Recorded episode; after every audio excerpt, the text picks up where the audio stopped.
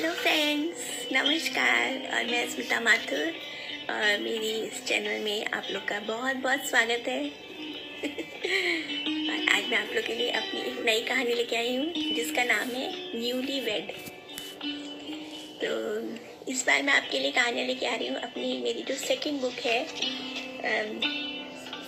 वो कुछ जानी, कुछ अनजानी।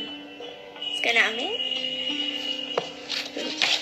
मैं सोच रही हूँ कि आप लोग को एक एक कहानी हर सैटरडे को सुनाऊँगी। और अगर आप लोग को अच्छी लगे तो आप ये बुक परचेज भी कर सकते हैं। अमेजोन पे अवेलेबल है। तो मैंने देखा कि लोग ऑडियो स्टोरीज बहुत पसंद करते हैं और उनके लिए बहुत इजी होता है उसको सुनना और उसको एंजॉय करते हैं। तो सोचा, ठीक है छोटी छोटी कहानियाँ मैं इसमें से आपको सुनाऊँगी हर सैटरडे को। तो मेरी नई कहानी इस कहानी का नाम है न्यूली वेड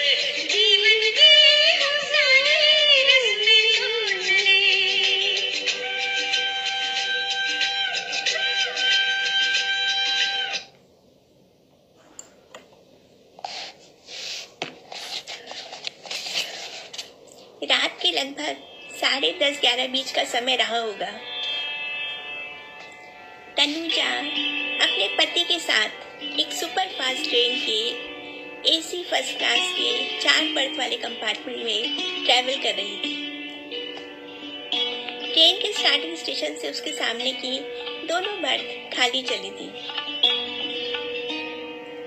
तनुजा के पति अर्धनिद्रित से अपनी अपर बर्थ पर लेटे हुए थे।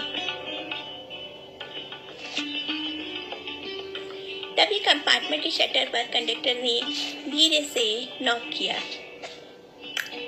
खट खट। तनुजा ने लाइट ऑन करके शटर खोला। कंडक्टर के साथ एक युवा जोड़ा था। कंडक्टर उन्हें उनकी बर्थ दिखाकर चला गया और लड़के ने धीरे से सरकाकर शटर को बंद कर दिया। वह बड़ा ही प्यारा कपल था। एक दूसरे को छेड़ता, गुदगुदाता। लड़की लंबी पतली गोरी, ब्लैक स्किन टाइट जीन्स और डार्क पिंक पूरी बाहों के टॉप में वो बड़ी सुंदर लग रही थी।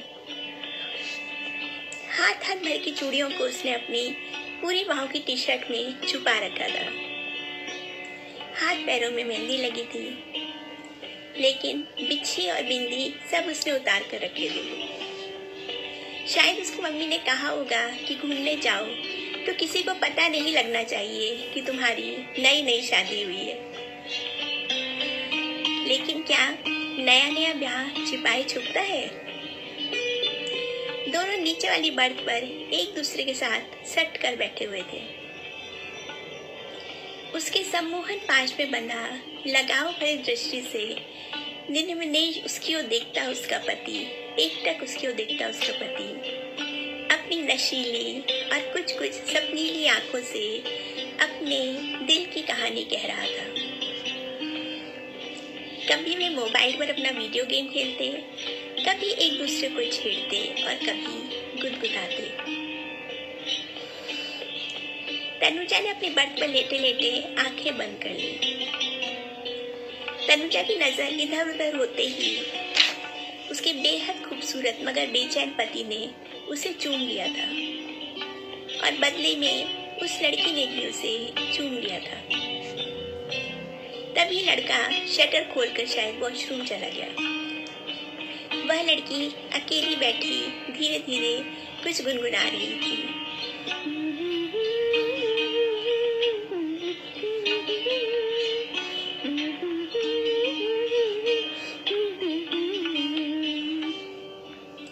लड़के को वापस लौटने में कुछ समय तो लगना ही था। उसी बीच तनुजा ने आँखें खोलकर उस लड़की से हल्के अंदाज में बात करते हुए पूछ ही लिया था, हल्की हल्की आवाज़ में। तुम लोग यूटी वेड हो? हाँ आंटी। लव मैरिज है? हम्म लव कम अरेंज हम दोनों तो बचपन के दोस्त थे पास पास ही रहते थे। दोनों के पेरेंट्स ने मिलकर शादी तय कर दी। हमने तो सोचा भी नहीं था कि कभी ऐसे हमारी शादी भी हो जाएगी। तभी वह लड़का लौट आया और उसने शटर फिर से बंद कर लिया था। लड़के ने लाइट्स ऑफ़ कर दी। बस नाइट लैम्प का हल्का नीला प्रकाश बिखरा हुआ था। वे दोनों फिर एक दूसरे से सटकर बैठ गए और फुसफुसाहट भरे शब्दों में बतियाने लगे। रात काफ़ी गहरा गई। पता नहीं कब तनुजा नींद के आगोश में समा गई। रात लगभग दो तीन बजे के बीच किसी आवाज़ से तनुजा की नींद टूटी। सामने की बर्थ पर वह नवयुगा जोड़ा एक ही कंबल में लिपटे हुए बेसुध सो रहा था। मानो एसी फ़र्स्ट क्लास का वह कंपार्टमेंट ही उनका मधुयामिनी कक्ष हो। पति की मज़बूत बाहों में, चेहरा छुपाए, वह अल्लाह नववधु सो रही थी। उसके पूरे लंबे बाल कम्बल से बाहर लटक रहे थे और मासूम मुखड़ा हनीमून के ना जाने कौन से सपनों में खोया था। चेहरे पर मंद मुस्कान लिए करवट बदलकर तनुजा भी पुनः नींद की गोद में समा गई। और रात के सन्नाटे में गाड़ी अविराम तीव्र गति से गंतव्य की ओर बढ़ती रही। तो बस एक छोटा सा एक्सपीरियंस है और जिसने की कहानी का रूप ले लिया।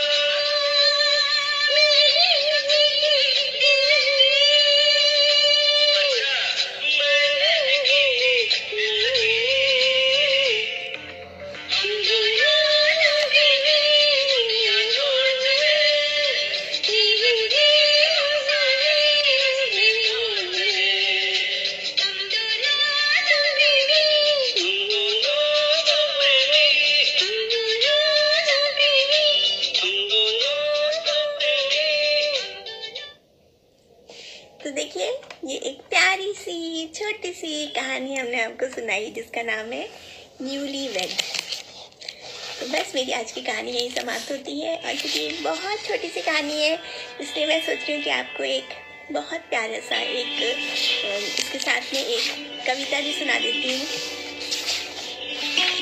जिसका नाम है, ये भी न्यूली वेड से ही रिलेटेड है। जिसका नाम है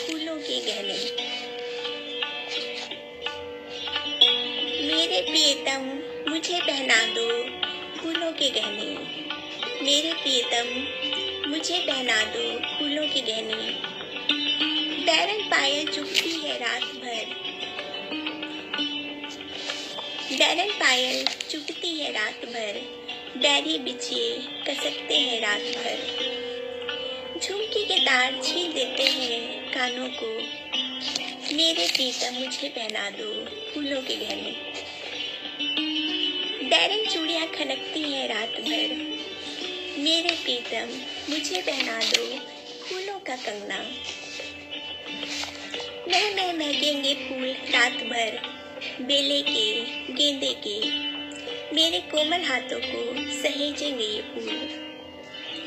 कोमलता से देखभाल करेंगे उनकी। फूलों से महक उठेगा आँगन। अमराई के नीचे मह मह महक उठेगी फूलों की पंखुड़ियाँ। हम तुम दोनों होंगे फूलों की चादर होगी और मह मह महकते तन मन होंगे। बैरक पायल चुपती है रात भर। बैरी बिछे कसकते हैं रात भर। ना सोना, ना चांदी, ना हीरा, ना मोती। पहना दो मुझे, चूही चमेली प्रीतम, मुझे पहना दो। बेले की पायल। सजा दो उंगलियों को जूही की कलियों से। गुलाबी कोमल चरण महक उठेंगे उनकी खुशबू से। बैरन चूड़ियाँ खनकती है रात भर। कसकती मचलती, मौलती है रात भर। पहना दो मुझे बेले की कंगना, गुलाब के हार। मेरे साजन, पहना दो मुझे फूलों के गहने। मेरे प्रीतम, मुझे पहना दो फूलों के गहने। मेरे प्रीतम, मुझे पहना दो फूलों के गहने। तो ये एक नव विवाहित दुल्हन की ओर से कविता है, जिसको इतने सारे गहने पहना देते हैं और फिर वो परेशान होती है रात भर। कभी चूड़ियाँ खनकती हैं, कभी पीछे उसको तंग करते हैं, कभी कभी उसके कान की जो भारी भारी झुमकियाँ होती हैं वो उसको परेशान करती हैं, उसको लगता है ये सब उतारो और बस फूलों के गहने पहन लो। जो कोमल और सुंदर है। तो बस मेरी कविता फूलों के गहने यही समाप्त होती है और सुन के आपको ऐसा लगा हो जैसे बसंत उत्सव आ गया हो। न्यूली वेड कपल और न्यूली वेड नवनायिता की ओर से। तो बस ऐसी मेरी कहानियाँ और कविताएँ आप लोग सुनते रहिए और मुझे प्रोत्साहित करते रहिए। और अगर आपको पसंद आए तो मेरी यूट्यूब चैनल को आप लोग सब्सक्राइब करिए। मेरी कहानी आप मेरे पॉडकास्ट मालती के फूल में भी सुन सकते हैं। और इसके अलावा प्रतिलिपि एफएम पर भी मेरी कहानियाँ उपलब्ध हैं। तो बस सुनते रहिए। ऐसे ही कहानियाँ और कविताएँ। Okay bye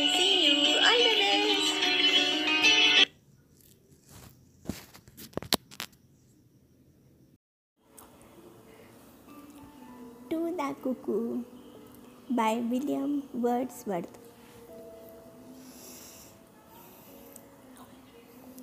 Oh, blithe newcomer, I have heard, I hear thee and rejoice. Oh, cuckoo, shall I call the bird, or but a wandering voice? While I am lying on the grass. Thy twofold shout I hear. From hill to hill it seems to pass, at once far, far off and near. Though babbling only to the valley of sunshine and of flowers. Thou bringest unto me a tale of visionary hours. Thrice welcome, darling of the spring, even yet thou art to me no bind, but an invisible thing, a voice, a mystery, the same whom in my schoolboy days. I listened to that cry which made me look a thousand ways in bush and tree and sky. To seek the dead, I often rove through woods and on the green. And though, but still a hope, a love, still long for, never seen. Thrice welcome, darling of the spring. Even yet, though art to me no bird but an invisible thing a voice, a mystery, the same whom in my schoolboy days. I listened to that cry which made me look a thousand ways in bush and tree and sky. To seek thee did I often rove through woods and on the green and though word still a hope, a love, still long for, never seen. And I can listen to thee yet, can lie upon the plain, and listen till I do beget that golden time again. O blessed bird, the earth we pace, again appears to be an unsubstantial fairy place that is fit home for thee. Cuckoo, Koel. I think the black small bird cuckoo is my favorite bird. From my childhood till now, its sweet, beauty, its sweet, beautiful voice echoed in between lush green mango trees full of golden flowers. Behind the bougainvillea, deep pink flowers, bush, and from the top of the neem tree.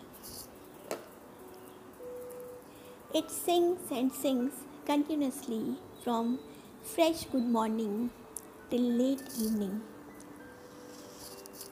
Sometimes it also make some sweet voices at late night or midnight. In my childhood, I used to sing with this invisible bird. Coo, coo. After returning from school, a little young girl wearing small frocks used to sing with cuckoo, and its voice took her to the wonderful land of colorful flowers, green gardens, and in between butterflies of yellow, brown, and multiple colors.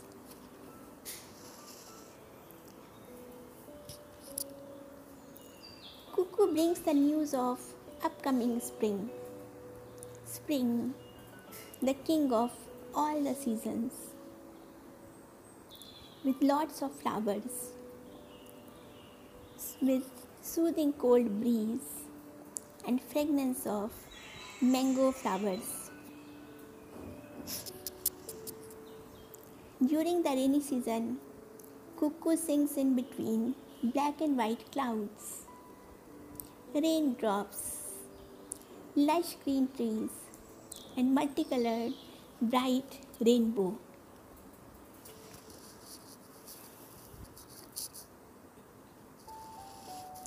William Wordsworth, who was the poet of nature in 17th century in England, wrote a very masterpiece poem to the cuckoo. Poet lost his mother at the early age of 9 and father at his teens, i.e., when he was 14 years of age. He was an orphan child living with his maternal family. Suffering from lack of love and loneliness, he used to wander in between green woods, grass, valley, and snow clad mountains.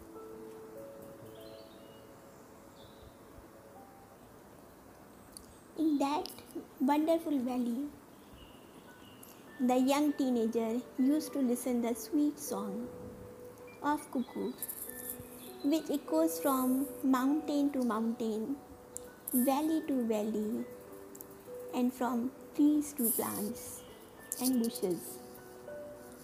For him, it's a musical voice of an invisible angel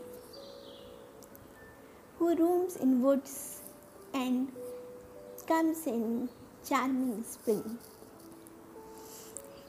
clad with yellow flowers. My mother used to teach me this poem when I was a young teenager. I in class 9th. This poem has a strong impression in my mind and one of my favorite poems. William Wordsworth can be compared with the Indian Hindi literature poet Shri Sumitra Nandan Pant, who was also a poet of nature. He also lost his mother at, at the time of his birth. He used to live in beautiful valley of Uttarakhand i.e. in Kosani.